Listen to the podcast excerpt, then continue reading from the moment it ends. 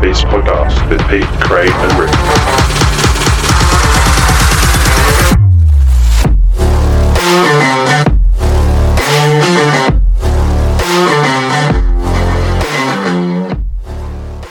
Welcome back, everyone, to the Footy Feast podcast, the place to tune into if you're hungry for more footy content. Well, we're closing into the end of the trade period, and there's been a lot of trades happening in the last couple of days. Surely more to come tomorrow, but uh, we're just going to spitball some trades and their fantasy fantasy implications on the trades um, as well. But I think Rick's going to kick us off to begin with for the Would You Rather's is back this week. Is that right?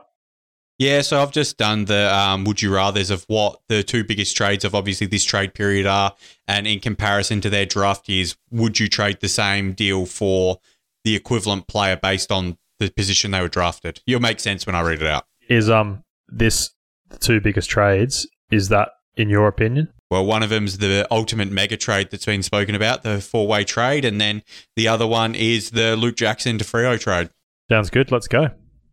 All right. So we'll start off. So just to lay the scene. So for Luke Jackson, the trade was pick 13, a future first, which we're going to assume is anywhere between 8 and 18, and a future second, which we will assume is going to be between 26 and 34.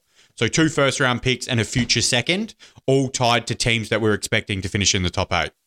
Yeah, well, I mean, I'm pretty sure we we touched on this the other week, and we said that two firsts and a future second was probably on par.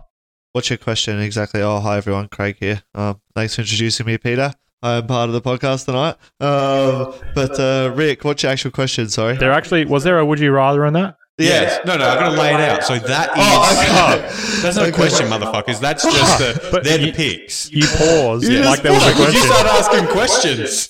Alright, so we'll go to the first player. So these are all players that have been taken at pick three in the draft every year. So Luke Jackson was pick three. We're comparing him to all the other pick threes, and this this will essentially tell us is he the best pick three of all time, or what players uh, should we be comparing him to in his value? So we'll open up with Jack Billings. Would you trade those picks for Jack Billings? No, I I wouldn't. mean, I'd rather Luke Jackson. No, no, no, no.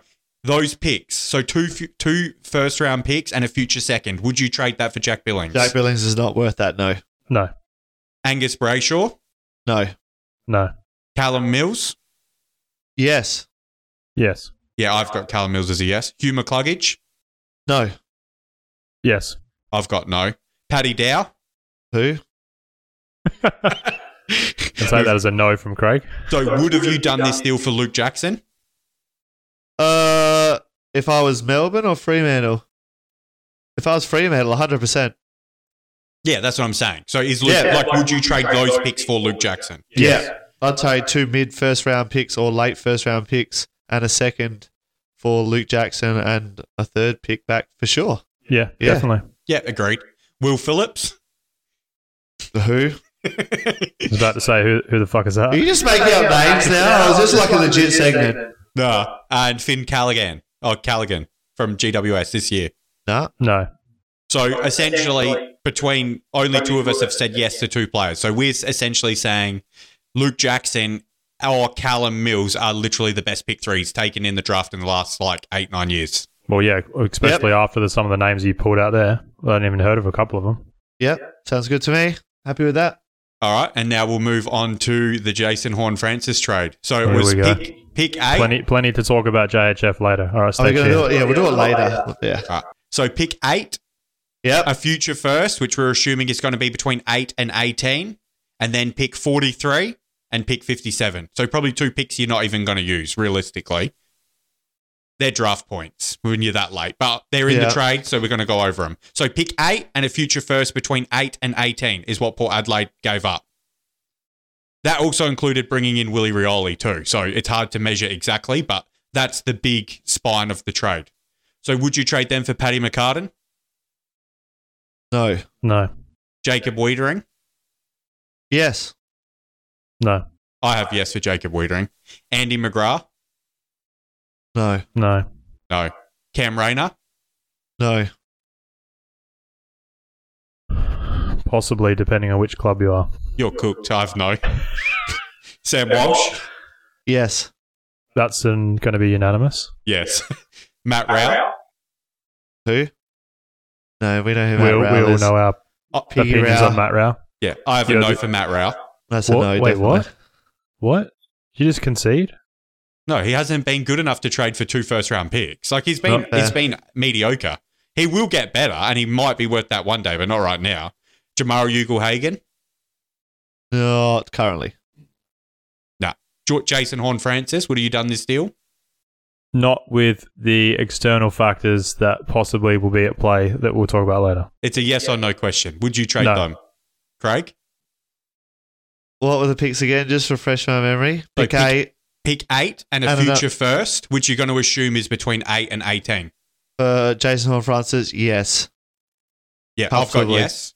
And then the next one is would you gamble before even knowing if you could trade those picks for pick one this year and Will Ashcroft wasn't father son, would you do it? He's the best player of this draft. So hypothetically, if you could trade pick eight this year and a future first to jump to number one and take Will Ashcroft, would you do it? 100%. 100%. I'd take Will 100. Ashcroft over JHF. Yes. Yeah. 100%. I agree. So on this merit, co- me and Craig have said yes to more players than the any other combination. So we're saying Jason Horne-Francis is the same as Jacob Weitering, Sam Walsh, or Will Ashcroft. They're the only other players other than Jason Francis we said we'd do the deal for. Yeah. I accept that. That's a good celebration. That was actually, I dropped the pencil as an accident, so. I At can time, that it felt right. And, uh, I I can don't cut that out, It but I'll felt leave it in. I'll leave it in. No, that was there's no legit accident. editing I- on this podcast ever. Yeah. My finger slipped like Bart Simpson did. I What's hope- editing? Unless we Does fuck someone up. edit our podcast? Not No. anymore. Not since about. Is that the episode whole would you rather? Yeah, that's the would you rather. I just wanted to touch base because we spoke last. It's not worth going into current players because Yeah. two first round. Essentially, they both got them for two first round draft picks. And if you said you wouldn't trade two first round draft picks for Clayton Oliver, like a Petracca, you you you're out of your mind. But I do have one more question that I wrote down. Who oh. is Oh. the worst player that you can think of that you would trade two first round picks for? Like, what is the worst player? What's the floor? Yeah. Like, would you trade two first round picks for Hugh McCluggage? Or is there a worse player than Hugh McCluggage you'd trade two first round picks for? I wouldn't trade two first round picks for Hugh McCluggage. So, what is the floor? Yeah, what's the floor of two first round picks? Like, do you think Tim Taranto is worth two first round picks? It depends how high the first round picks are. Like, there's a yeah. Same thing. Pick eight, pick eight. Because that's what Jason Horne-Francis, Luke Jackson are. Would I trade two picks at two pick eights for Tim Taranto? No, I wouldn't. I I don't think many players would be worth two pick eights at all. It'd have to be a Sam Walsh, who's a, a generational midfielder, or a Jacob Weitering, who's an All Australian fullback, very hard to come by, or well, I'd trade two pick eights for Nick Daicos. Fuck yeah. Yeah, but that's not a bottom. That's not a bad floor. There'd be a worse player you'd trade two picks eights for than Nick Daicos. I'd argue probably Jacob Weitering is that player that's Yeah. probably my floor. Like it's a full back and like a great fullback. Would you trade two pick eights for Steven May? Bit No, I wouldn't. No, you wouldn't. No. All right, fair enough. Pete, you got anything? No, I'm just reading some of the trade news. That's all. Okay, push your button to move to the next segment.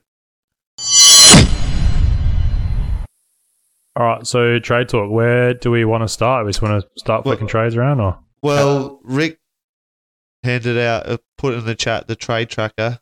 So I figure we just roll down the page and just talk Where's about trade the most tracker? Yeah. significant ones anyway. All so right. are we starting at the bottom? Yeah. So, I'm starting at the bottom. Oh, okay. Not the most recent ones. Okay, start from the bottom, work our way up. so Port Adelaide receives a second round compensation, pick number 27 for Karl Amon. What the fuck? That's not trade. That's ca- that's yeah, but that compensation. that also happened before last week's pod. Bobby Hill was last week's pod. Taranto was last week's pod. I don't think we spoke about any of it though. I mean, we spoke about the Taranto thing ages ago. The Taranto thing was always going to happen. Third of October. What does Yeah, that make um, it? Exactly same day as this trade last time. Yeah. Okay, well we can skip over that. Tim Taranto. We'll quickly gloss over that. Richmond receives Taranto. GWS receives pick twelve and nineteen. I reckon that's fair for both sides. I, I think that's fair. You got a late pick in there, so basically a second rounder. Yeah, cool. Yeah, Cool trade. we can just gloss over some of We these did, we trades. did actually really talk about it because I remember us saying where we thought he would fit on a fantasy Yeah. spectrum. Yeah. Um, trades that have, I mean, Fremantle receives future third selection for Blake Acres. I have Blake Acres better than a future third selection. I think he's a second rounder. He, he was their Well, best player in the finals almost. Let's just say, is he is he more value than Frampton? Because that's what they got for Frampton. yeah, well, he, yeah. So would you rather Blake, Blake Acres or Frampton?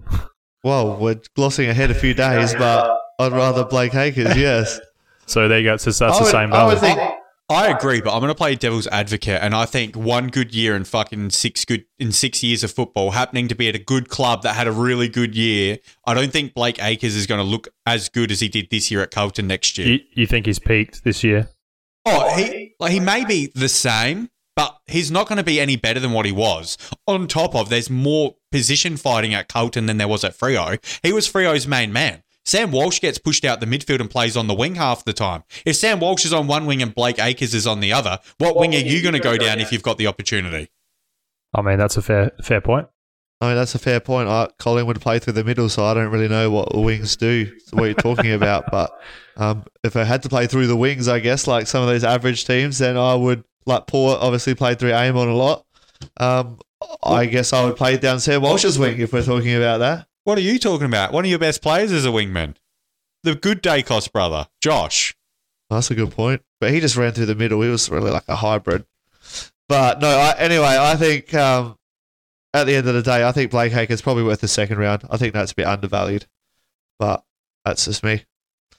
Uh, let's roll up here. Griffin Logan, Darcy Tucker join North Melbourne for future picks, which will be pick 19 because North is shit. And I don't know, whatever the first pick of the third round is. Wait, wait. I, I have a question. Oh, okay. I thought Go you for it. farted and you just No, like, no, I was about to burp. I didn't want to burp in Oh. the microphone. um, do North have two second round picks next year? Because the AFL gave them a future Yes, second and yes. future third. So They- they would have 19 and 20 theoretically.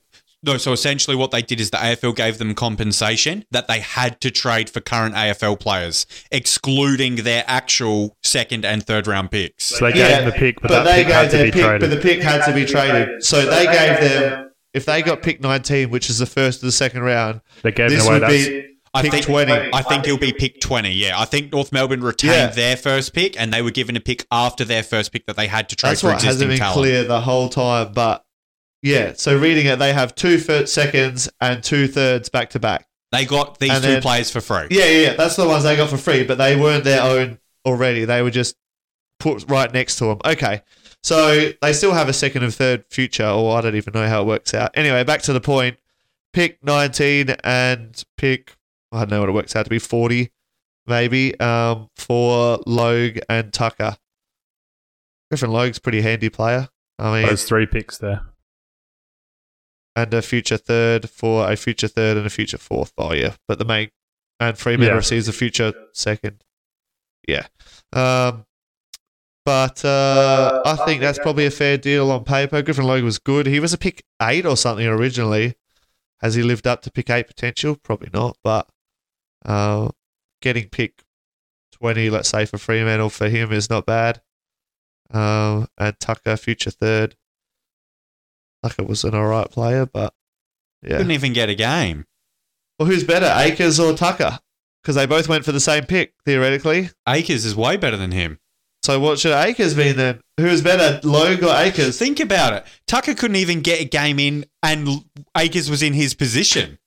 Yeah. So who's better, Logue or Tuck? Uh, oh, Acres. Acres. Well, Logue went for pick 19 and Aker went for about pick 45, 50. So Yeah, but do you know what it is? If you're North Melbourne, you have to pay a premium on all players because no one wants to go to your club. And if you can get someone to come to your stinky club, then you need to get that deal done. Oh, are we stinky North Melbourne? We've stinky the Saints, and have we stinky anyone else? Essendon, did we stinky? We, we, Essendon are on the brink. I think we can stink him just because their off-field issues are starting to affect Oh, their I think on-field issues. I think Essendon are they're they're past stink. They're they're definitely stink. We need uh, a So- sound effect for this because this is our podcast. This is our podcast is like his hook is that we stinky teams. Stinky So- Saints, the bombed bombers, and we got to come up with a roadkill North Melbourne. the roadkill Roos. Roadkill The rules. Roadkill Roos. Okay, fine. So is that how we have to refer to him from now on? Roadkill uh, and Roadkill Roos. You've got to go Roadkill Roos because everyone will listen to every episode. RKR, RK Roos. Or we just call everyone stinky, and I think it's just that people stink.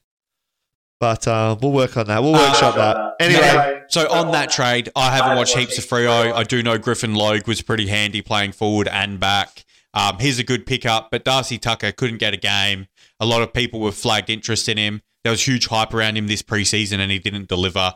I just think North Melbourne, they already have a lot. Like the thing is, why would you play Darcy Tucker over your Will Phillips or your um, Tom Powers, who are going to develop into a better player than Darcy Tucker's ever going to be? So I think he's just a filler that's not really necessary. And if I was North Melbourne, I'd be playing these kids that he that that you have taken at pick one, two, three, four over the years that will develop long term into a better player than Darcy Tucker.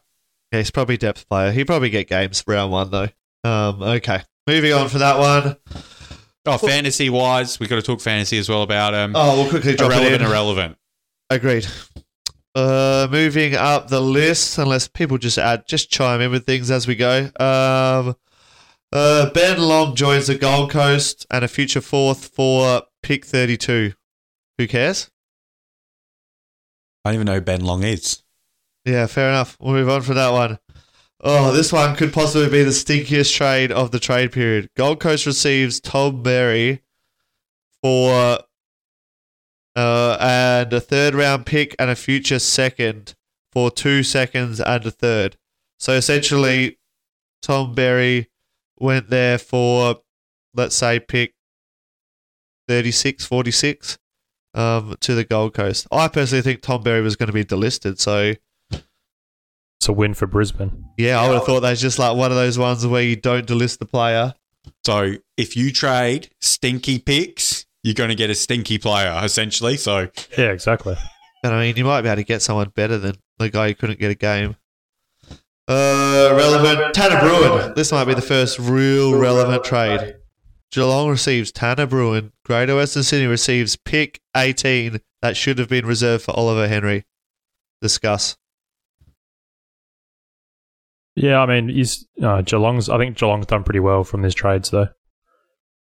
Yeah, I, I probably would think Geelong have been the biggest winners of the trade period. It does help that you're a good team, as we spoke about last week. Um, like you need money to make money. The good teams are only going to get better. All this type of shit. Geelong, a top team. All the players are going to want to go there because they've got a good system. They've got a good coach. They know how to win games. Um, Tanner Bruhn, huge pickup for them. He is a Geelong boy, so you can't just say he didn't want to go there for other reasons other related than that. But he couldn't get a game at GWS for whatever reason. He'll probably play at Geelong, and that just shows you the reason that GWS have been stinky because their Yeah. list management ability isn't probably up to scratch. Fantasy wise, he's probably not worth a lot now. But with an older Geelong list, eventually he'll move into their midfield, so he could be a good stash for a couple of years, I reckon. He only averaged 53 fantasy points this year. Yeah, but if go look at his game time, and he was one of the highest points per minute players, I think. Jake has him, and Jake's very high on him. Uh, In the last round, he got 47 points for 80% game time. Yeah, maybe not. Maybe he's stinky. no, I think he's got a lot of potential, but it's going to be hard to break into that Geelong team unless He- they dip down the ladder straight away. Anyway. He broke 100, 100 once this season. and It was against North Melbourne.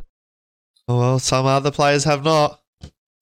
Uh, I think it's better to get a known quantity was pretty decent than um taking a guess with 18. I'd rather have the known quantity. Would you rather have the known quantity or the guess with 18? Say that again. Like, would you rather have the player you know who's played 30 games and you've seen stuff from, or would you rather have pick 18 and take a gamble? Um, he was higher than pick 18 in his draft year, and he's probably developed. He's was as- about 12, yep. Yeah, and he's probably developed as he should. So realistically, I think it's. I would have taken that trade. Like I'd rather the the player that you've seen than an unknown quantity at pick 18. I think so. At the end of the day, that's what it comes down to. Um, Hold up, I got it here in front of me. So, for example, Angus Sheldrick was taken at pick 18 in last year's draft for Sydney. So he looks like he's going to be a good player. So you could have got, oh, like you, that. That's like a comparison. Yeah, but Angus Sheldrick played like three games, and Tanner Yeah. Bruhn's played a bit more. Yeah, but in I'd the rather- VFL, in the It's VFL, still speculative. It's still speculative though. In the VFL, anyone's good. Like, yeah. Okay, we uh, have Geelong ahead in that one. Oh, moving on through the trades. Toby Bedford went to Greater Western Sydney for pick 44. I don't even know who Toby Bedford is. No, it's a third round. So there you go. That's another Blake Acres value right there. If yeah, you, if you don't know who he is, I think that's an absolute steal. He was like Melbourne's emergency sub in like four games, and he kicked multiple goals coming on late in a few games. Like he's actually like really underrated. Well, I think from what I've seen of that guy. I'm gonna underrate him because I don't even know who he is. I wouldn't be able to pick him out of a lineup at the if I was at, looking at the prison there and uh, yeah, the lineup was there. Who's Toby Bedford? No idea what he looks like. He played eight games last season, accordingly. Yeah, but I think he was like the medical sub in almost all of them. Oh, he's played. He played the minimum he played was sixty percent game time in all his games. Did he kick any goals? He's coming in as a small forward. I heard. He kicked two, four, six, about eleven goals. In eight games. In eight I mean, games. that's a goal And- a game. Yeah. As a medi sub as well. Like I don't think he actually started many games. He was their medi sub a lot of times, and he just Yeah. can't break into the team. Like Melbourne named him as a medi sub for a lot of their games. Like he's good enough to be the next in line. He just wasn't good enough for a Melbourne side, which is already strong. And he's only twenty two still, so plenty of time. Yeah, I'll I think take- that's a good trade. Okay. Right. If I, at Port Adelaide, I'd rather Bedford over Billy Frampton, taking him back. The dig has started. The dig has started. Uh, the next, the next kind of major trade on the list is Luke Jackson joins Fremantle.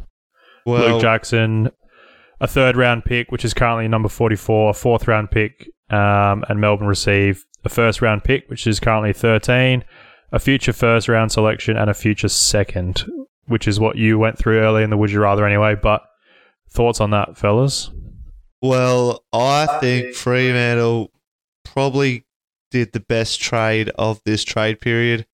They gave up a 13 and a 13 and a 30 for for Luke Jackson, and they even got some picks back um, to use this year on. I mean, they can just take a stab in the dark.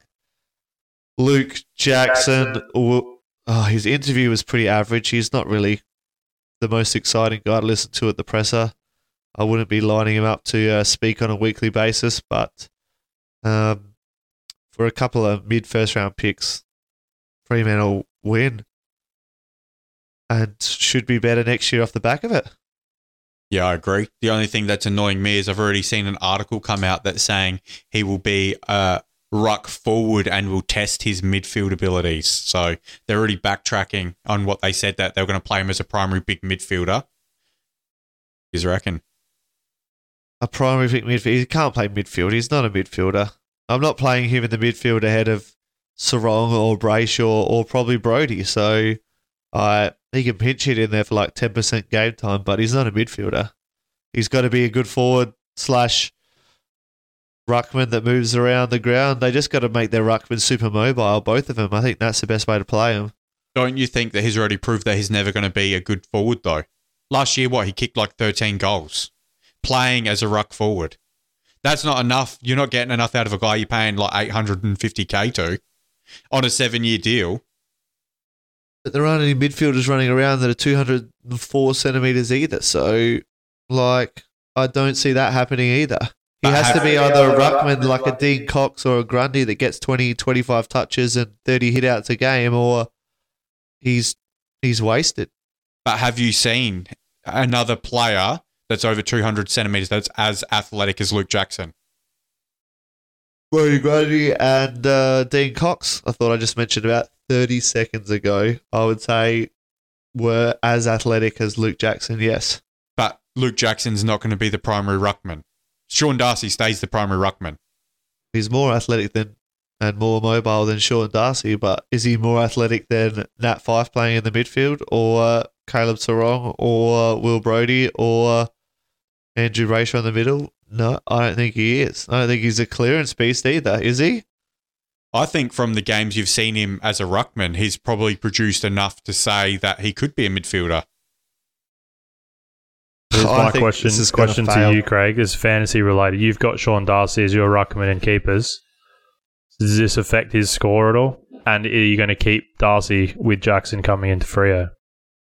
I had never thought about that, but maybe I should think about that, and I should he, he averaged 90 look at in our league. trading him out before and he's only he's only got ruck status, the Darcy. podcast hits the air because I might be able to get someone else for him. Is well, Jackson- Rux, I'll trade you for him. I'm happy to handcuff him. So you got because you got Lu- uh, Jackson's got DPP, so Yeah. and he'll he'll he'll most likely keep the DPP. So I'll Uh, trade you. I'll trade you for Darcy. I'll handcuff Freo Ruckman. We can talk about that after, but likely rucks. I don't hold a massive premium on, so if Darcy's getting 85 to 90, I'm happy with that anyway. well, I Um, mean, not ninety is is up there with apart from your your Gawns and your Grundys and that. That's probably which are now and- playing and I- together. yeah. And O- oh, and O- O'Brien was doing pretty well this year, but other than that, there was a lot of There's- that's that's a pretty good ruckman as a you know I, depending I on what you would got. take a 90 next year. I think he's capable of getting a 90 next year. So, um, no, he's he. If he averaged 90 this year, he goes down because Nah. he he didn't share last year. yeah, he did with Lobb, or he was injured a lot of the time. But Yeah. I think he, he had a down year, Darcy. I think next year he bounces back. Luke Jackson does not leave Melbourne and go to Fremantle unless he's been offered more ruck ruck time than what he was getting at Melbourne, which was next to nothing. He was Well, offered Luke 50% Jackson last- in Melbourne. He did he did not get over twenty hitouts this season. Yeah, but Luke he Jackson. also didn't have this level of opportunity to have more than that.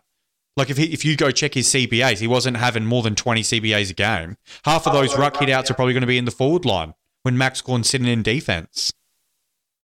Yeah, well, I feel like Sean Darcy can play that Max Gawn defense role now with Luke Jackson in the front half. So on the up for for Sean Darcy next I year. think I think it's other up for Jackson, down for Darcy. Like what Uh, did Max Gawn average this year? I think it's a hold. Max Gawn averaged 104 5 playing that role that Darcy Yeah, could uh, play. 100, 108.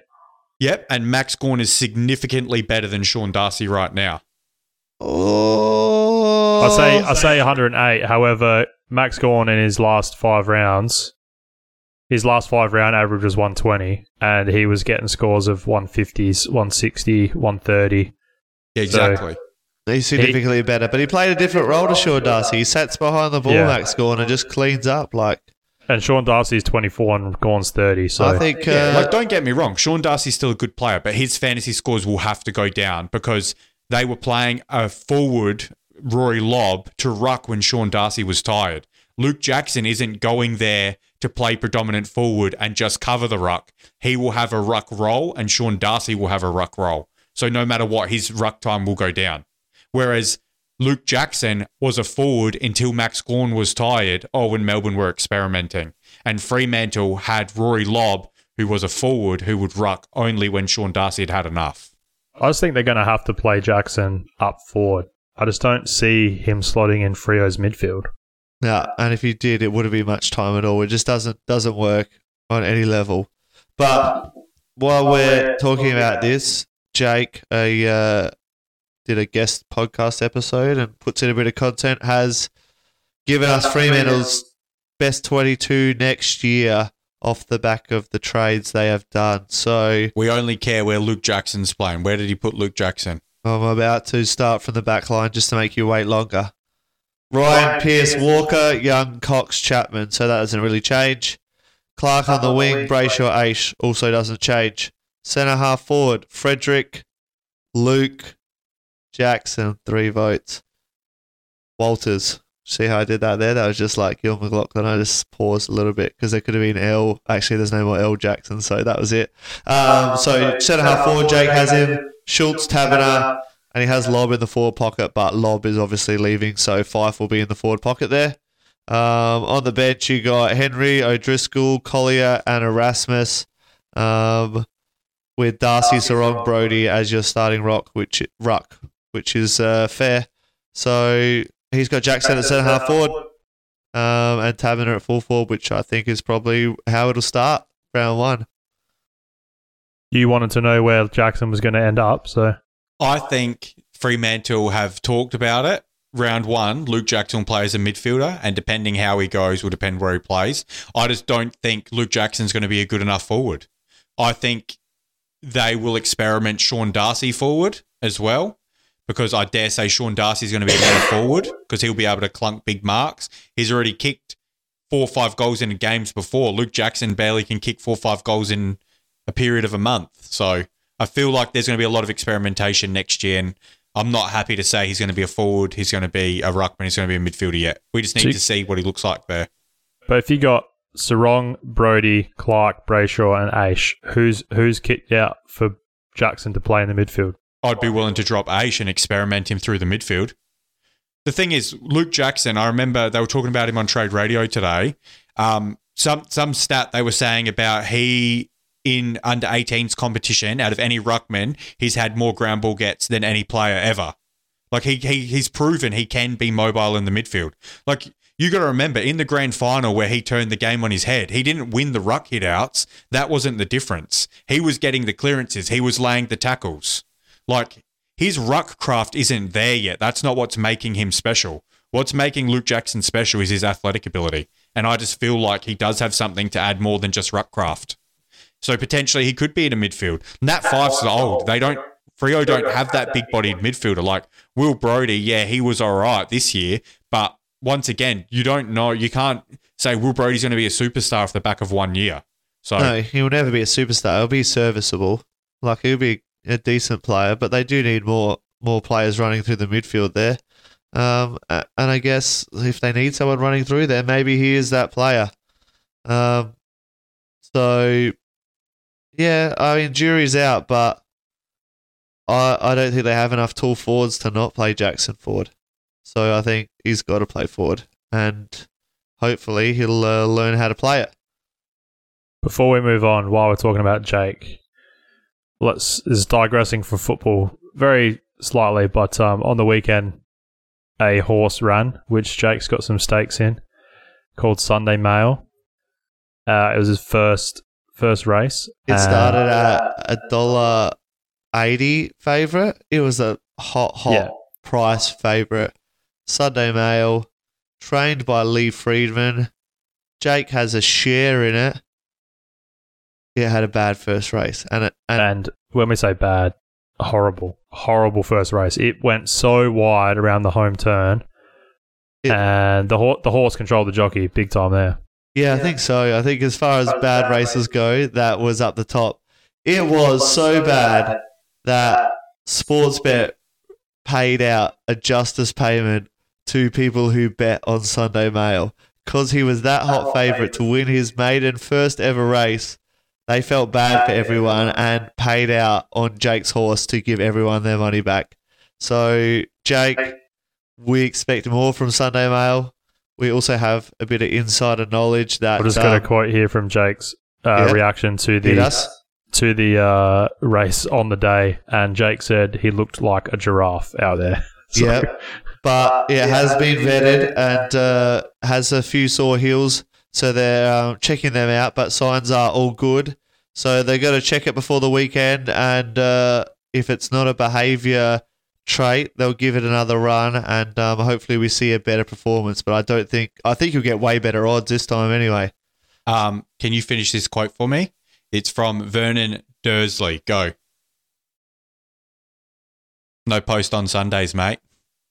no post on Sundays. He's just trying to think of who Vernon Dursley was, but now I'm with you on um, Harry Potter. Come on, you're one of the biggest HP fans ever. Yeah, I am one of the biggest Harry Potter fans ever, but we digress, and you're right. And No yes, post on Sundays, boys. Sunday Mail will bounce back. I'm confident it trialled well. Um, let's, uh, uh, well, I guess we close the book on that one. Yep. All right, moving back to the trade. Uh, I don't know if you guys remember Will Setterfield. He joined Essendon for pick. Uh, so he, they got uh, Essendon got Setterfield and a fourth round um, for a future fourth round selection to Carlton. I put Setterfield in our my five players to watch for fantasy for 2023 because he averaged 90 in his last five games with Carlton. So I don't know what this means now for him going to Essendon, whether or not he bums out, but he might be able to get in there and get some get some of the ball. No, I reckon he's def that increases his to watch list. Um, Will Setterfield, like you said, he was actually pretty good. Um, another player that's absolutely dominated in the VFL over a long period of time. Um, just needs opportunity. I think he'll get it at Essendon, and I think um, fantasy wise, he'll be a sneaky one that you can take late. That in a big league will actually be fieldable next year.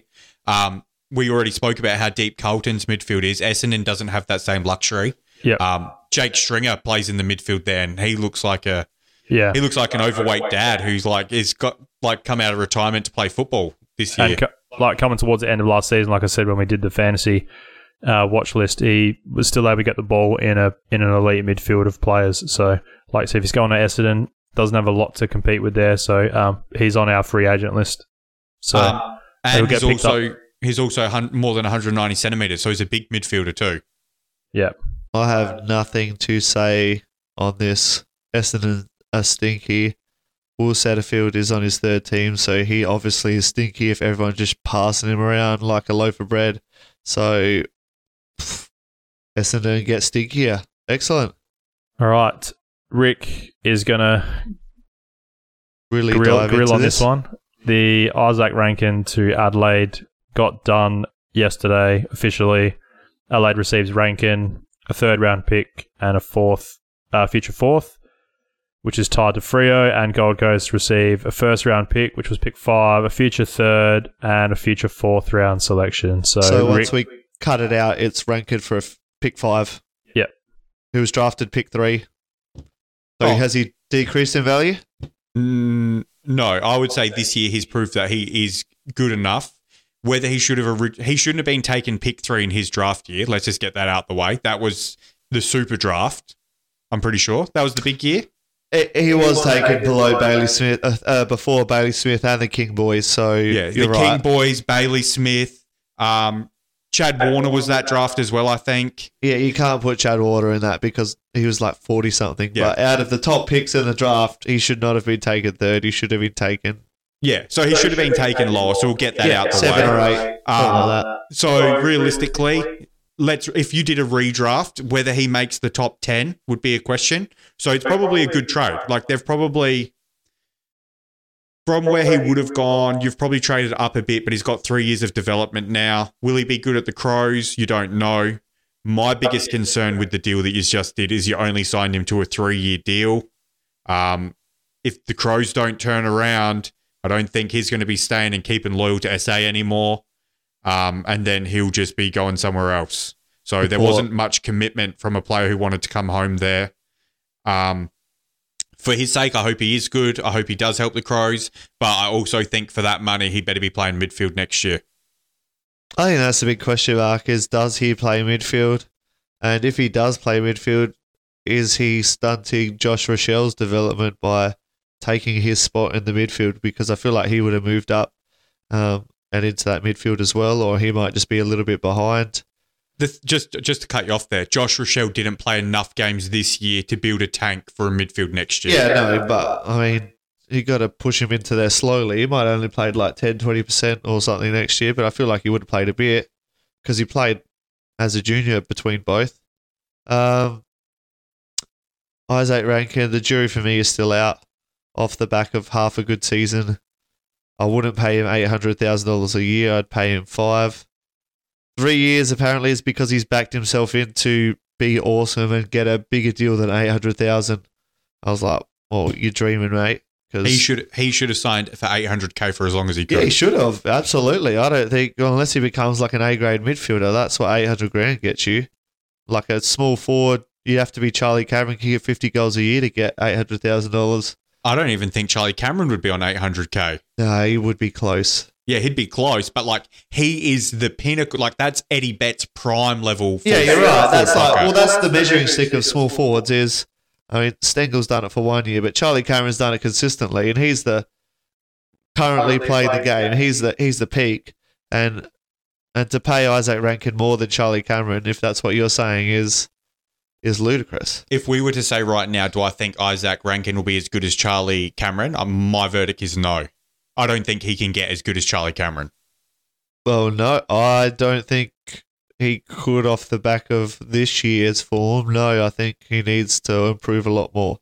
But he's above average for touches. He averages like 13, 14 touches a game as a forward, so he's getting the ball. I think if he starts getting 20 touches a game and kicking goals, then then he's starting to pay that eight hundred thousand a year, which is what the Crows are. I'm assuming hoping for when they signed him. So can Char- he get as sorry, Charlie Char- Cameron. Charlie Cameron's on 700, 800,000. So he's getting paid more off the back of, I think, a dozen good games in the back half of the year. Um, Charlie Cameron feels stiff. He should probably get asked for a pay rise to about 1.2 million, um, if that's what Rankine's getting. Um, just on that then. So we've already said he can't get as good as Charlie Cameron. Well, not now from what we can see. No, not from what we've seen so far. Can he get as good as Shai Bolton? Because that's the next closest role. Like a small forward who can play midfield and still kick goals. Can Izak Rankine get as good as Shai Bolton? Well, that's that's what he's going to have to get to get 800,000. He needs to emulate Shai Bolton's year, which he hasn't done yet. Um, I'd pay 800,000 to Shai Bolton tomorrow. He's a match winner. Izak Rankine has not proven that he is Shai Bolton, but that's the type of player he'd have to aim for. Um, that influence on the game. What Yep, do you agreed. reckon, Pete? Do you think Izak Rankine can be as good as Charlie Cameron or Shai Bolton? I'm not quite sure that he'll be Charlie Cameron spec, but I, he needs to produce close to that level to get the approval from me. He kicked 29 goals last year, or sorry, this year. Um, just looking now, so he needs to kick 30 plus minimum, but I want him kicking close to 40. Uh, if he's going to play that small forward role, if he's playing the midfield, I might give him a little bit of leeway, but he still needs to kick those goals. He needs to produce close to Charlie Cameron spec footy to be worth that money. I don't I don't think that the trade itself with the picks and that, I think that was spot on. I don't think we got cheated for that um, as Adelaide, but I just I can't see why we're paying him that much money. I have a, a question, the old five year question. Josh Rachele, Izak Rankine. In five years' time, who are we higher on? Is that a joke? Well, Josh no, Rachele. Josh Yeah. Rachele will be a way better player than Izak Rankine. Izak Rankine, you're projecting him to be better? Peter?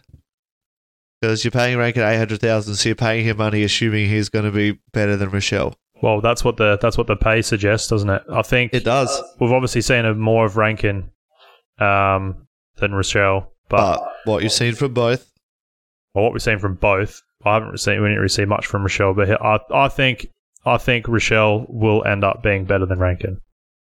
Has Izak Rankine ever kicked five goals in one game in his career? I was thinking that too. I was He like, I kicked wonder if he has. his first game. He's he kicked four twice this year, and he kicked a bag probably half a dozen times.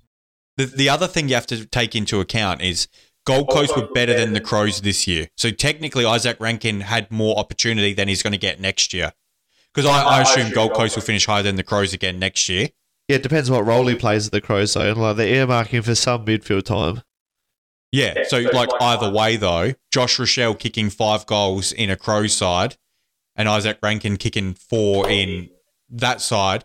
Also, taking into account that they were missing their best forward this year in Ben King. So, more opportunity for everyone else. Yeah, fair. Whereas the Crows still had their best forward in Taylor Walker, who did suffocate Rachele's output towards the end of the year. Yeah. Like, because I did go to a few Crows games, and obviously I'm a Rachele owner in our keeper league, high on Rachele long term. But you could just see that Taylor Walker and um, Darcy Fogarty absorbed so much of the attention forward and were looked at almost exclusively. Whereas like Josh Rachele was in good spots and just not getting the opportunity because they didn't have the faith in him at that point. Whereas that's I think obviously he ran out of gas during the year, and I think he was a bit injured, and that and that sort of hurt his campaign because he obviously missed a lot of the end of the year with injury. But uh, yeah, I mean, when the Crows were winning at the start of the year, it was Rachele that was winning in the game. So I, I don't really know. We haven't seen enough of Rachele, but um, Rankine's a good player. He- I mean, he's better than who the Crows had playing there. Oh, I agree. It's so, de- so it's a win. for me, it's definitely a win for the Crows. Yeah. I just feel the three year deal is the thing that I wouldn't be happy about. He said he wants to come home to SA. What if in three years Portador and Wicked and the Crows suck? He'll be the seventeenth player on the list. That's all I'm saying. But if you if if you were poor and you were doing this deal and you were going to be paying him eight fifty, would you give him a five or six year deal at that money? Probably not. But I don't Exactly. think Port Adelaide would pay him eight hundred k. I don't Yeah, even think Ollie Wines, who's a Brownlow medalist, is on 800k. But that's why they've that's why they've only gone the three year deals because they're not committing to that much cash in that six or five six years like they did with JHF. You don't think a North Melbourne or St Kilda, who are crying out for quality players, won't offer him more money than the Crows at the end of three years? No, I don't. Well, at the end of three years, but I thought you were going to say a long term contract because no one's going to want to pay. The way I see that it much. is, is they're going to be justifying it in three years' time. So three years' time is a feeler. They have a shitload of cap space because they can't be paying anyone in that team any money. Like there's not enough good players in that team to pay big money to. So they have 800 grand easily lying there. So they're going to pay him that for three years, and then once we see other players get better and command more money, it'll find out if he's worth it. Yeah, it's Does that fair. make sense? Like Yeah. they have to. I I think this is.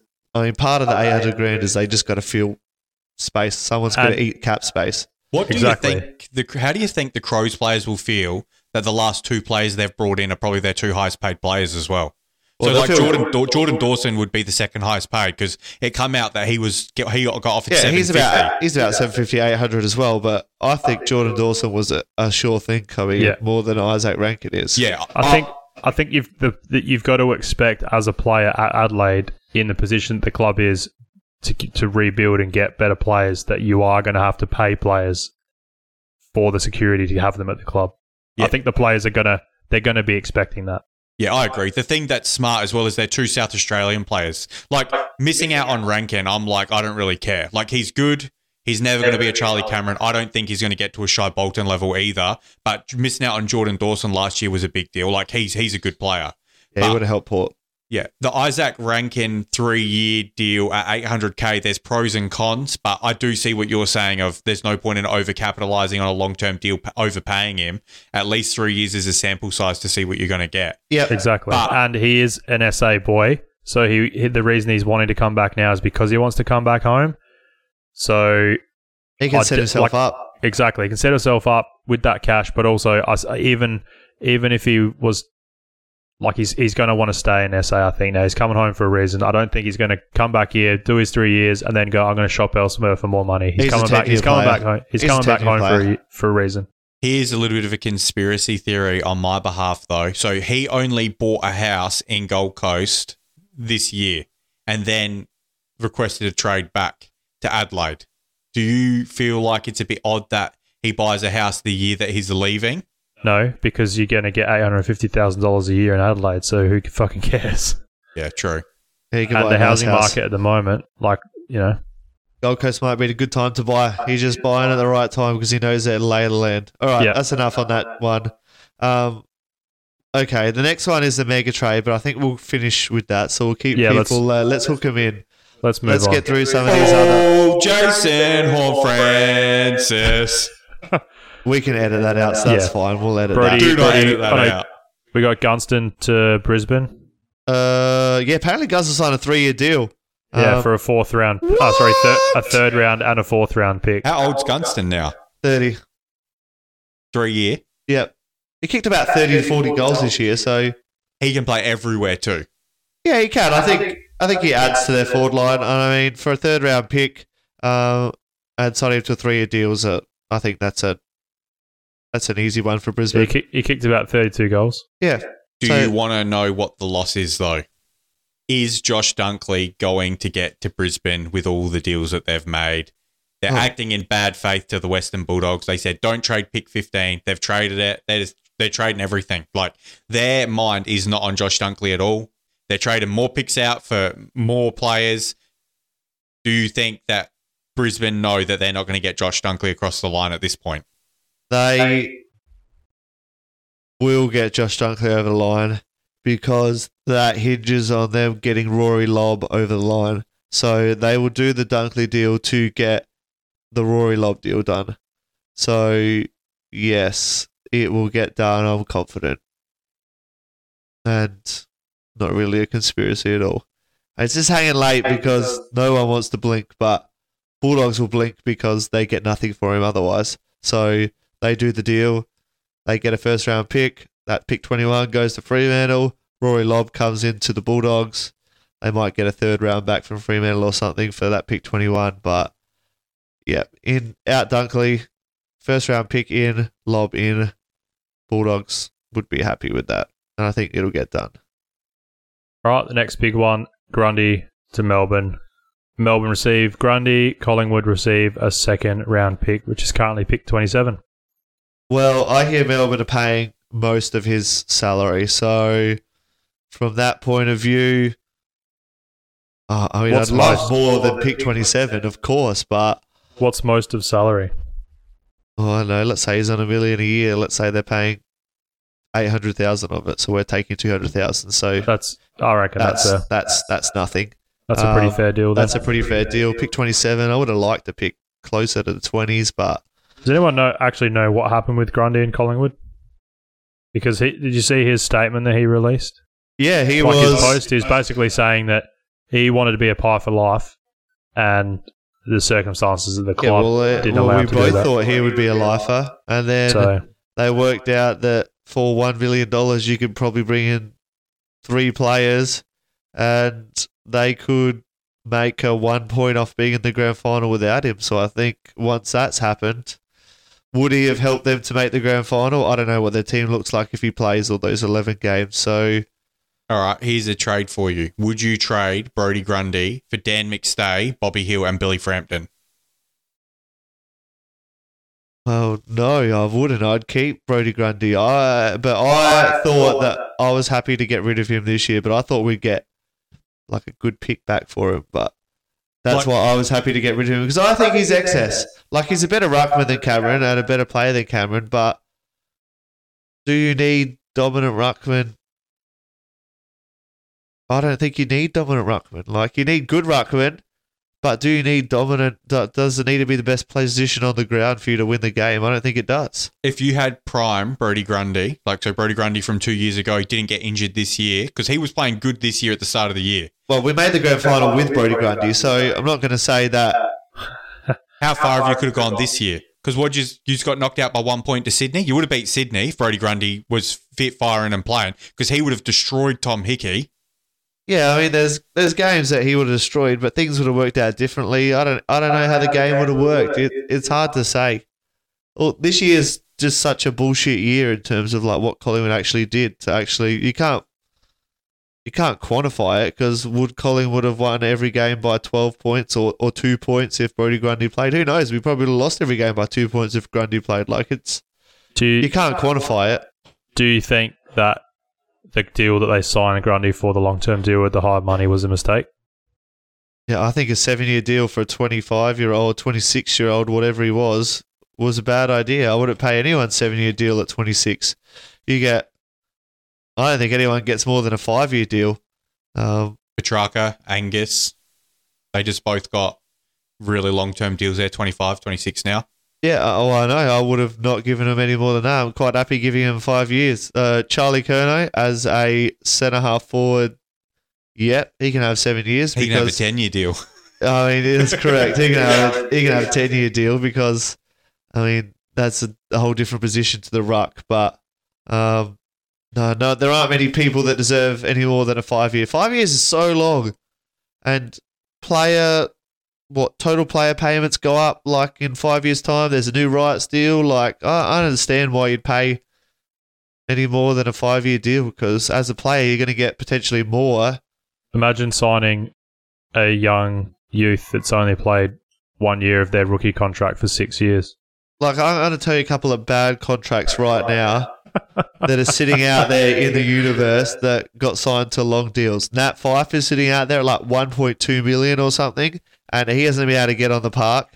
Massive risk they took, worth it early on, but right now not paying dividend. Dustin Martin, okay, when did they win their last flag? Nah, 20. you, you can't ever say Dustin Martin's a bad deal. He brought that club three flags.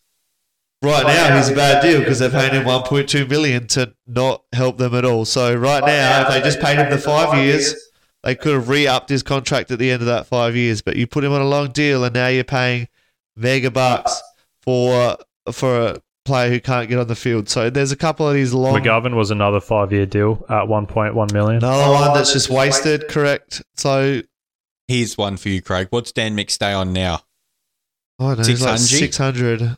So He's only on like a three-year deal though, isn't he? I'm hoping he's not on any more than a three year deal. If he's on more than that at 27, then I'm concerned. So that trade can't even exist. Dan McStay, Billy Frampton, and Bobby Hill would be more than Brodie Grundy, money wise, as well. And the thing is, if you gave Brodie Grundy a real red hot crack at becoming a forward, do you think he could become a centre half forward? No, I don't. I've just got it here. After the completion of the 2022 season, McStay wished to explore free agency and departed Brisbane after nine years, and he has signed a five-year deal with Collingwood. That's grim. That's another ugly deal. That's a very ugly deal, and I uh, think Collingwood are Like- prone for making very ugly deals. What were you saying about the there was a young player who's played one year signing him to a six year deal was bad? What about signing a mediocre twenty five year old who was a third forward at another club to a five year deal? I can't argue with that. That's bad optics. That's That very is- bad optics. That is very bad. But again, Um, we've got massively digressed, as we often do on this podcast. Grundy and Um, this is a big one. Fantasy implications. Darcy Cameron is a buy. He showed you this year what he'll do. He'll get better next year as a full year of experience as a ruckman. yep, Um, Mason Cox did look exceptional in the ruck late this year, though. But I do think Mason Cox is the better forward. So Darcy Cameron, primary ruckman. agreed. No more ever will there be handcuff the two best ruckmans. I don't play it, but in the other league where you can have any, everyone can have every player. Brodie Grundy, Max Gawn, they're killed. If you own them, trade them because Sell, both sell. of them, both of them can't average more than ninety next year. I think. Yeah, you want to sell, sell on both of them. Uh, maybe Greg Grundy will get back up higher. He's got the best chance to get back up, I think. I think the opposite. I think if one of them's going to score more than 100 next year, it'll be Max Gawn. He's just a little bit more versatile. Like we said, But he they're playing behind. him. They're playing him forward. Is the plan? Is to really play him forward, so he's not going to be going behind. I think Grundy takes Gawn's role, and Gawn goes forward. So Grundy's the one that you got to be higher on. What would you, in a keeper league, what would you trade for Max Gawn now then? A third round pick? Would I trade a first round pick? That is a massive gamble. At no, I wouldn't trade a first round pick for Gawn. He's got to be worth a second. Uh, he's still got value as a second, but well, that's picked like nine or ten. But I wouldn't take him above kids right now. well, how old is he? Thir- he's 30, isn't he? 30 or 31. Yeah. So you surely wouldn't be wanting to pay in a first round pick at 30. So we've just said at best we think he could average 90. That would still put him in the top 25 forwards next year. Yeah, if he has ruck forward status, he suddenly is looking more like a, a ni- if he's a ninety ruck forward, then he's a first round pick. But yeah, fair. But he's Is not he- going to get that gonna- straight away. Is he going to get that at all, though? I don't know because you have to play 75%. I don't know. They might even start him with it as a piss take. It would be interesting to see. But Right. we'll move on from that to Jack Moving on. Bowes trade joins Geelong for a first round, well, with a first round pick seven. yeah. Gold Coast receives the third rounder. I mean, we all know this trade is so stinky, but it makes sense for both teams. The rich get richer. Um, just on this, Jack Bowes is a fucking idiot because he's renegotiated his big contract out over more years. He's owed that money. He's a fucking nupty. I'd be saying 800, 800, then you can pay me something else. I, I've I've played for that money already. He's paying for, he's going for job security, but I would be backing myself in, like you said, and I would take my 800 and 800, and I would back myself in to get a new deal after that. Who cares? Go anywhere on a lesser deal after that. Like he might not even get to play. Like we were saying, we don't know if Tanner Bruhn will play. Jack Bowes isn't playing over Tanner Bruhn. No, I think Jack Bowes is more likely to play over Tanner Bruhn. He's a better player. Uh, he had some real good years, and I think he's got a spot um, in that team. I don't know where, but I think he's going to find a spot. Well, he's not going to make the back line at Geelong because the back line's pretty good. Uh, I think he can move on Jack Tuohy. Uh, not Jack Tuohy, Zach Tuohy. Fuck! I quit this podcast. I'm done. Nah, Rocky Hunt is worse, and Matt Gorn. All right, well, we know this episode is going to be called Jack Tuohy, so Fuck me. I think Alright, Zach on- Tuohy's on- like 34. Uh, like he's got to go. Once again, huge gamble fantasy wise. It depends. Do you think he plays? He- You could probably get him really cheap right now. Um, if you're willing to take a punt, take a punt. he's someone that you can pick up probably late in the. No, in I the have draft. him, and I traded for him last year, and I'm keeping him. I'm backing him in. so fuck you all. Okay. You're keeping him averaging 57. Yeah, he was injured. Yeah, he only He's- played five games. He's going up to 80 next year. Billy Ferrando joins Collingwood for a future third from the Crows. Fuck this trade. Moving on. So we've got Dan McStay for five years, and you've got Billy Frampton for a third rounder. Yeah, but Dan Stay was free, so I mean, it just costs a lot of money, but it's free. Alright, we're never going to get to Jason Horne-Francis in this trade, so Oh, let's there's smash the last this. one just mentioned Do is it. the Hop- Hopper, Hopper joined Richmond. Um, yeah, we, we we thought that trade was going to happen with uh, Taranto as well. Yeah, it's But- fair. It's it's all good. Hopper's a good player. All right, so moving down to the Roadkill Ruse, the Roadkill Ruse. Um, Let's let Rick take the reins on this trade. This is his pride and joy. This is his That's baby. Um, Roadkill Ruse Giants in the mega trade with Eagles and Port. What happened, Rick? All right, Rick, tell us the mega trade. All right. You don't I have it up I on the gotta it screen. up. It's get up it on the screen. You got the It's trade up on your tracker. screen on Trader Track. Yeah, trade they've got the whole mega trade. They've put Oh, it it's all on together. that. All Yeah, right. they put it all together. You're the one that sent us this link. Yeah, I didn't look at it prior. I don't even know if I've still got it open. Let me. I Oh. think I closed it. Oh fucking hell! man. Okay, well, I guess we'll start it. The Giants, we'll start with the Giants. They Yeah. get uh, two third round picks out of this. From Port. Uh, Yes. Port receives a future second round selection from Collingwood. Uh, West Coast receives the first round pick, um, pick 12. North receives pick 2 and pick 40. That's one part of the trade. Yeah, which also gives North Melbourne pick two and three Yep. because they got rid of the first pick. Uh, as part of that deal as well, Junior Rioli joined Port, um, and West Coast received uh, a pick eight to go with their 12, and a future second and a future third. Um, also, as part of that deal, Greater Western Sydney received a first round pick, one, and North got three. So North have pick two, pick three, um, And gave up the first pick to GWS. and gave up the first pick. And then Port received Jason Horne-Francis to add to Rioli, a future second and a future third. Uh, and North got a future first and a pick 43. So mashing it all together, I mean, that sounded messy when we talked about it like that, but uh, mashing it all together, I'm going to find the much clearer picture because I thought that was clearer, but it wasn't. Okay, there we go. Port get Horne-Francis, Rioli, future second, future third. North get 2, 3, 40, 43. Uh, and Port Adelaide's first next year. and Port's first next year. GWS get pick one and some crap picks. And West Coast turned uh, pick two into 8 12 and a future second and third. So, main points GWS get pick one. West Coast get 8 12. Uh, North Melbourne get 2 3 and a future first. And Port get Jason Horne-Francis and Junior Rioli. So, Let's just slap off the the two smaller ones. So GWS, do you think they won or lost their part of the trade? Uh, they gave up pick three and twelve to get pick one. I mean, if pick one's Aaron Cadman and that's who they want, and he's the best forward, then you pay money for a premium forward. So yeah, I think they're pretty happy with that. And as North Melbourne, would you trade away pick one for pick two and three?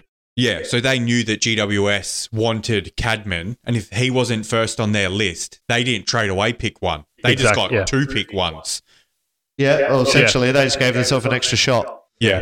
So, So- G, I I think GW. If you had to pick a loser out of this trade, I would say GWS is the biggest loser. Uh, right, I'm still gonna go North Melbourne, but we'll get to them. Um, so West West Coast? West Coast. So with West Coast, they got what they wanted to do. They split their pick two because there's apparently there's WA talent this year that's going to go around those picks. So smart for them. Um, they also are the ones that traded out the two future round picks. So they're assuming Port Adelaide are going to be worse than Collingwood and Fremantle next year. Huh. Um, they're going to be like for like almost. They're all going to finish pretty Yeah, close. They will. Um, so they probably they got what they wanted to done. So for that reason, it's a win.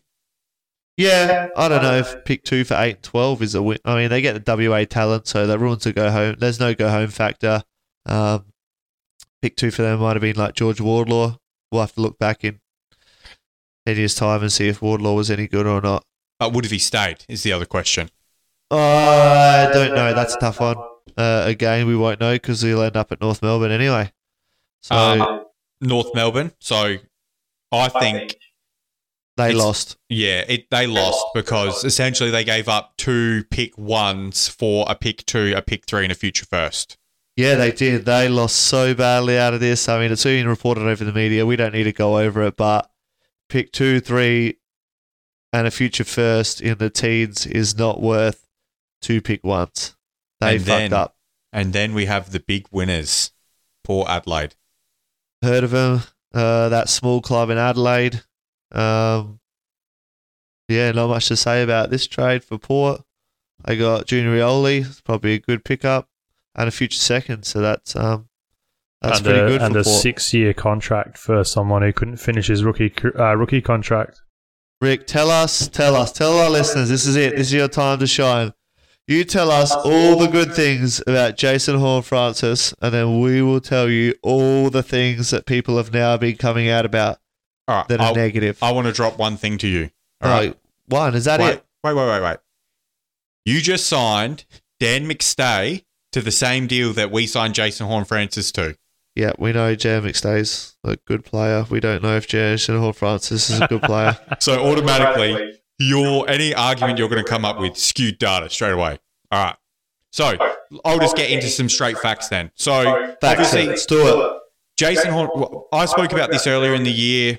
I already said if I was an 18 year old kid and I was a winner, I come from a winning club, and you sent me to the shittest club in Australia, and the people around you didn't give a shit, and you could see that people didn't have the same training standards as you, yep, you're going to be pissed off. On top of they sack their coach, they appoint a CEO as the coach who's not even bloody a coach. They bring in a new coach who sells you the stars.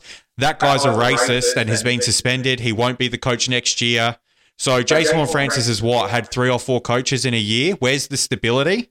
Um, there's he was visibly disappointed with players on TV because they like they don't care. Like he wants to win. He wants to be good. The thing is, people have said that he's going to be this generational talent. If he's half the player that he's going to that he's been promised to be, he's going to be better than Dan McStay's bad deal. He's better than the deal that they signed Brodie Grundy to. Next year, we've got him for 150k. The official figure hasn't come out yet on what he's getting paid, but I'm assuming it's going to be around 500. Um, and yeah, so that's that part of the spiel. Um, now we'll just go into some stats. Um, so this is for all the Rising Star draft class of this year. So he was second for total clearances, um, second for total center clearances. He was second for stoppage clearances. Um, he was third for total contested possessions. He was third for. Um, oh, sorry, I've read that wrong. Continue, Rick. Um, he was second for Rising Stars in contested possessions um, and ranked third for Rising Stars in center clearances. So as you can see, he's a clearance winner already. We've repl- we've brought him in to be the replacement for Ollie Wines long term, which he will do. Who's also a Brownlow medalist. Jason Francis has to live up to that. And we've already got the outside classy midfielders in Zak Butters and Connor Rozee now. They've just set up their midfield for the next 10 years. Okay, Pete, you going first or am I going first? Um, I'll let you go w- first. Go for it. Alright, I'm only going to say a couple of points first. Well, basically one was Just you one. said that he's gone to a club that is shithouse, which obviously North Melbourne were shithouse.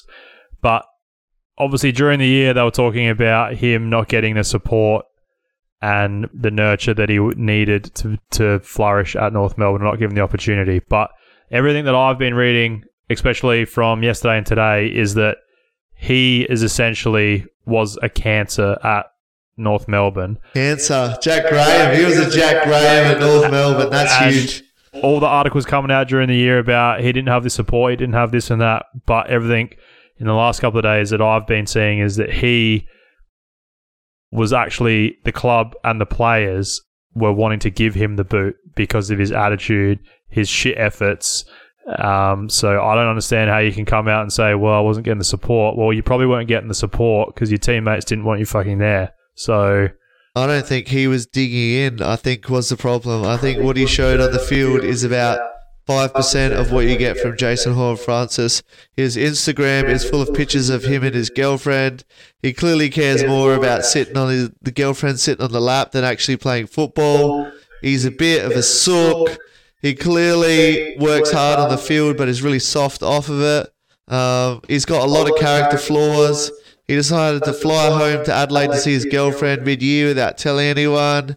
Clearly doesn't respect his players and his teammates. He doesn't respect his coaches.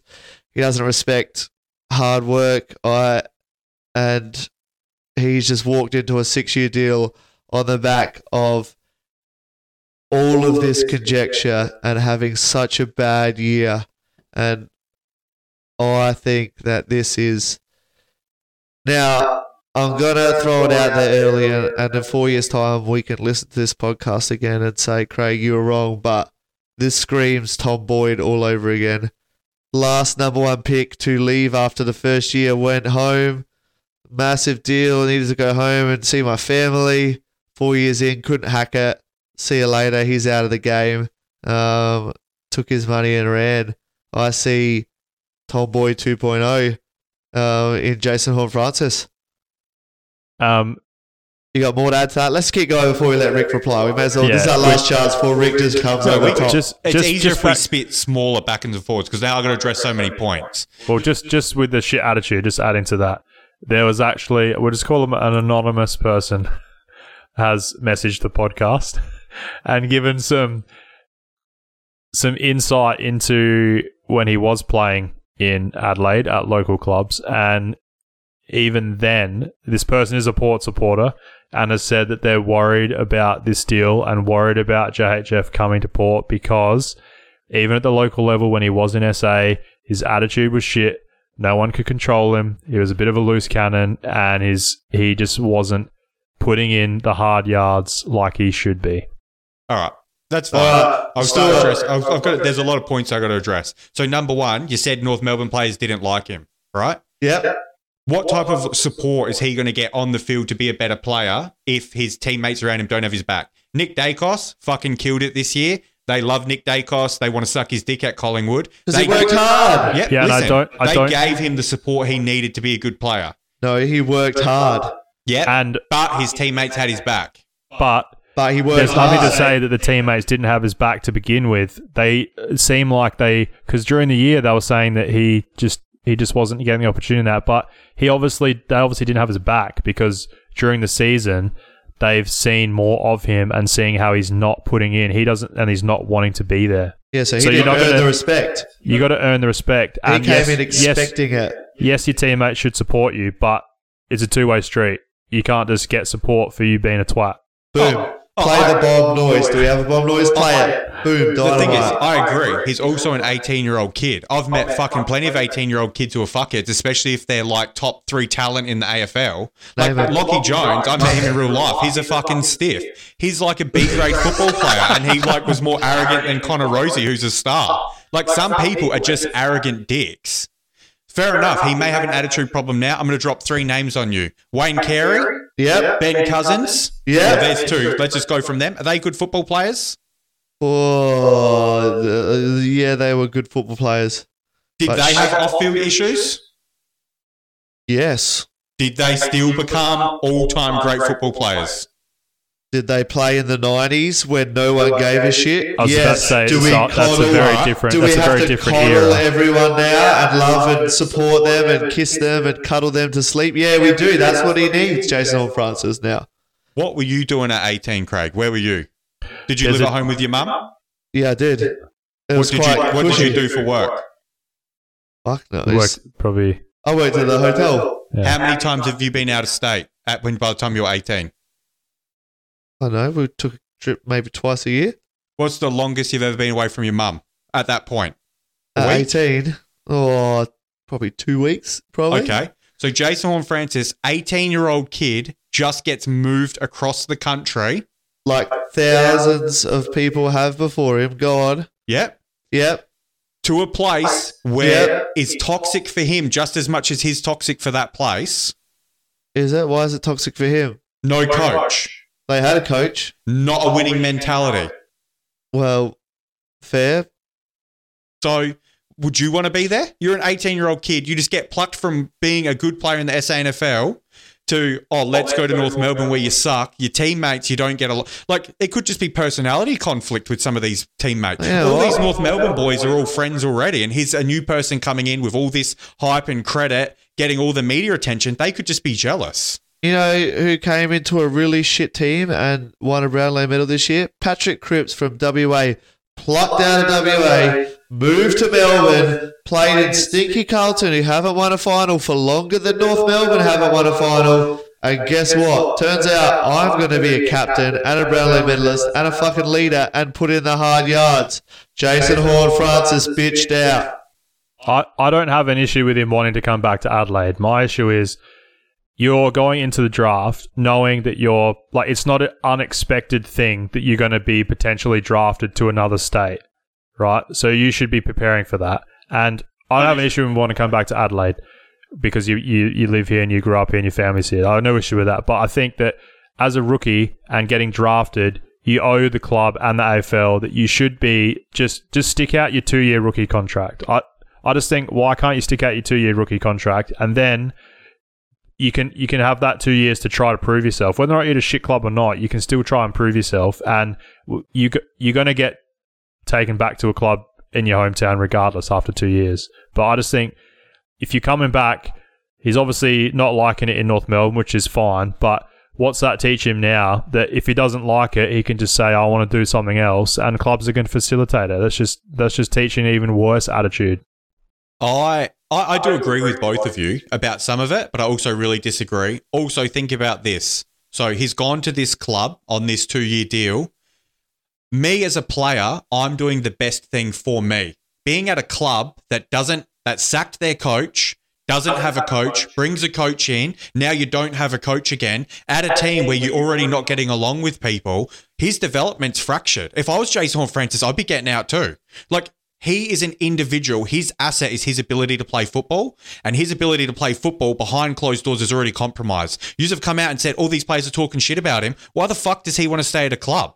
Like, get a new start. Like, fair enough. It may be his problem that caused this, but at the same time, you're not going to stay in a toxic environment where your asset of playing football, that is your livelihood, is on the line. I wouldn't stay at North Melbourne. Would you? I- so you're I- telling me you're an 18 year old kid, you've traveled to another state away from your friends and family, you're at a football club with all these 24, 25, 26 year olds who are bullying you. He's an 18 year old kid, just fresh out of school, really, and a bunch of fucking 25 year olds are stiffing him. Are What you going to want to stay at that club? bullying him for. That's not how it worked at all. You have your leadership group, and he wasn't meeting the standards of the playing group. He wouldn't take a fucking ice bath on a Sunday morning after a game. He couldn't meet the basic standards of an AFL footballer. That is why everyone turned sour on him, and that is why they kicked him out of the club because they don't want players who can't get up for your ice bath on Sunday morning when you paid all this money as a number one pick. He wouldn't go for his ice bath and follow the basic club standards. He put himself in exactly this situation.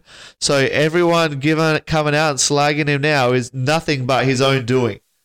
Yeah, Do, you- but do you think it's unreasonable to ask to come up after a game and get in an ice bath? To do your recovery as a professional footballer you- you're, that you're, you're getting paid to do. Your you're job. getting paid No, as a that's not professional unrealistic. athlete. Yeah. So So, when, you, when you're doing things like that, of course, you're going to get your teammates off on the wrong foot. And obviously, there's a whole. But I'm not saying that probably the way that he got treated would probably.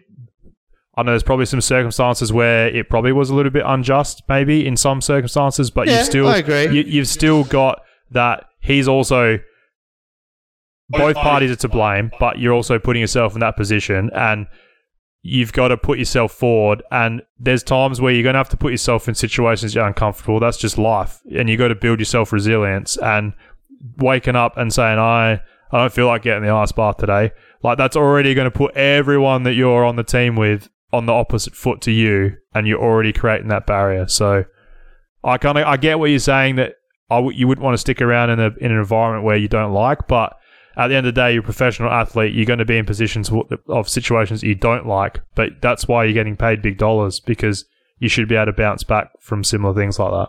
We're really breaking your balls here. We're like doing this doing this purposely. We really want to make sure that he's The thing is, he's like, a real the real player that that everyone's expected. the thing is, North Melbourne don't have a good track record of developing players. Look how Agreed. many, look Yeah. how many number Yeah. one draft, list, look how many number one draft picks ha- they have. Look how shit they are. Carlton, people want to go there. It's a club that develops players. They do good. Good. Patrick Cripps, really good example. Port Adelaide has the ability, I think, to get him on the straight and narrow, and we just got a generational talent on a steal that we all agreed on. And I think that in three years' time, he's going to be looking at this thinking, fuck, we were wrong. Um, he may be he- like everyone makes mistakes. He's an 18 year old kid. What Bailey Smith's 22 and he's snorting coke, and he got less shit than Jason Horne-Francis for not getting an ice bath. He's a fucking delusional.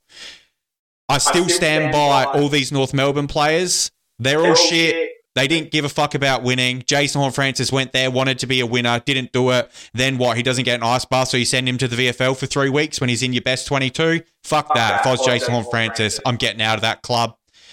He's going to go to a club with people like Ollie Wines, Travis Boak, who's got a long career from his dedication. We heard Jay Schulz talking about Travis Boak, most dedicated bloke on the planet. You don't think Travis Boak is going to be spending one on one time with Jason Horne-Francis, telling him what a long career looks like, what you have to do to do it? Like, he's going to be there with other players who are going to be riding with him on a long term journey, like your Connor Rozees, your Zak Butters, your Mitch Georgiades. He's around a bunch of young kids who want to be fucking winners, not like at North Melbourne, like setting a standard of mediocrity and sucking. Like he yelled at Todd Goldstein in the middle of a game because they're getting pumped. Like he's not happy with the shit that's going down, and Todd Goldstein wants to have a guy at him. Fuck off. If I was Jason Horne-Francis, I'd be getting him punch ups at training over being around a bunch of losers. And then for all these losers to come out and literally berate him after a trade, you just look like idiots. Do you think any young player in the country is going to want to go there after Jason Horne-Francis, who's going to get more media attention than anyone at North Melbourne? He's been involved in the biggest trade. He's come out and he's already said that the environment at Port Adelaide's better. Who's going to want to go to North Melbourne who A, suck, and B, can't develop talent, and C, all their players have just come out and look like absolute bellends because he didn't want to get in an ice bath? What else has he done this year other than not getting in an ice bath? He come to SA because you dropped him to the VFL. Who gives a shit? He's not playing in the ones. Who cares about playing in the VFL? He doesn't give a shit about that. So there are your two points on Jason Horne-Francis's character. No, we have more, Good- which we good- labelled good earlier. debate. Good debate. But you have you have a lot of good points. We're Here. at hour 20 now, so we should wrap it up. You have a, a lot of good points here. Um, Nah. Just to Uh, finish up, also, on What another else? note, you got to remember Jason Horne-Francis 150k next year. That's what we're paying him. So it's a five year deal. The, the next year doesn't count. That's a throwaway year because you've got him at rookie price. Yeah, look, I, I, I'm, we're not. Well, I don't know about what Craig's thoughts are, but I'm not saying he's not going to be a good player. He's definitely got talent. That's why he got picked as number one in the draft.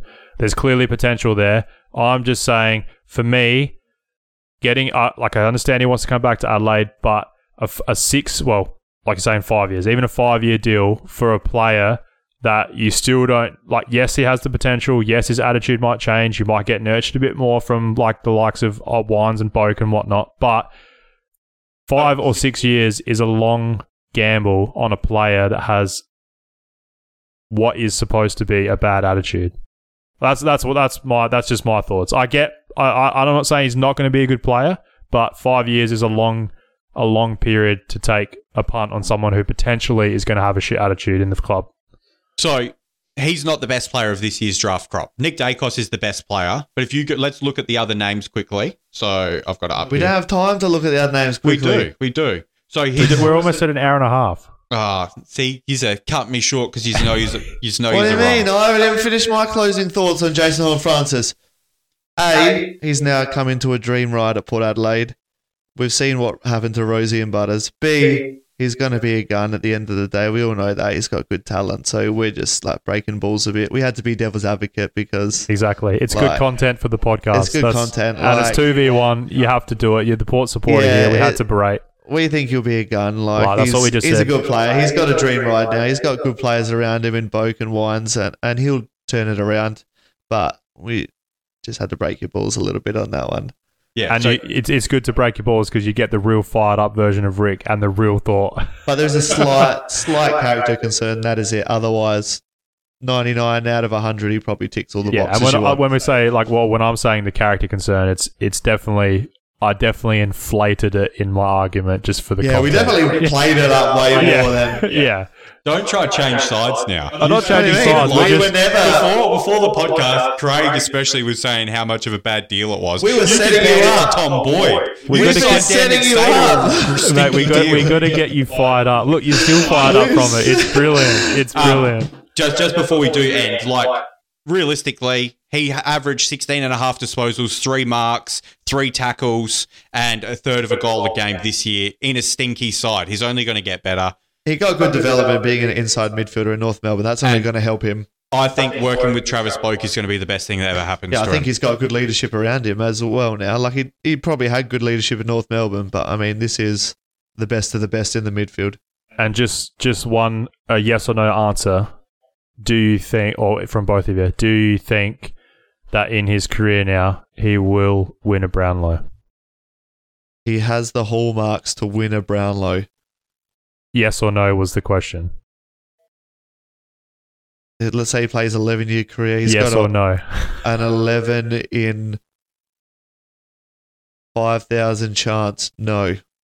I think no, just because I already spoke about the midfielder that the midfield that's Port set up for the next 10 years. Yeah. You've got Zak Butters, Connor Rozee, and Jason Horne-Francis. If they all develop the way that they look like they're going to, you've got an Oliver Petracca, blah player set up again, and there's just going to be too many vote vote Yeah. steals. You need to be an exceptional player in a team with mediocre people around you to really win a Brownlow.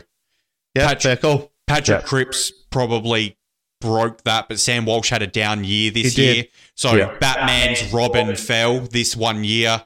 Um, The only reason I asked that is because in his press conference today, he come out and he said that he wants to be the best player in the competition. Which obviously any player is going to say that that's their ambition. But I just wanted to get your thoughts on whether or not you think he will be the best player in the competition and win a Brownlow.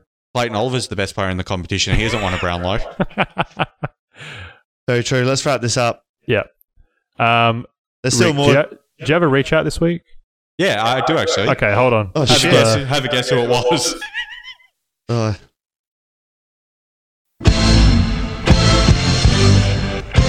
Rick, reach out. Rick, reach out! Whenever you're ready, Rick. Fuck, I've talked a lot of shit this week, people.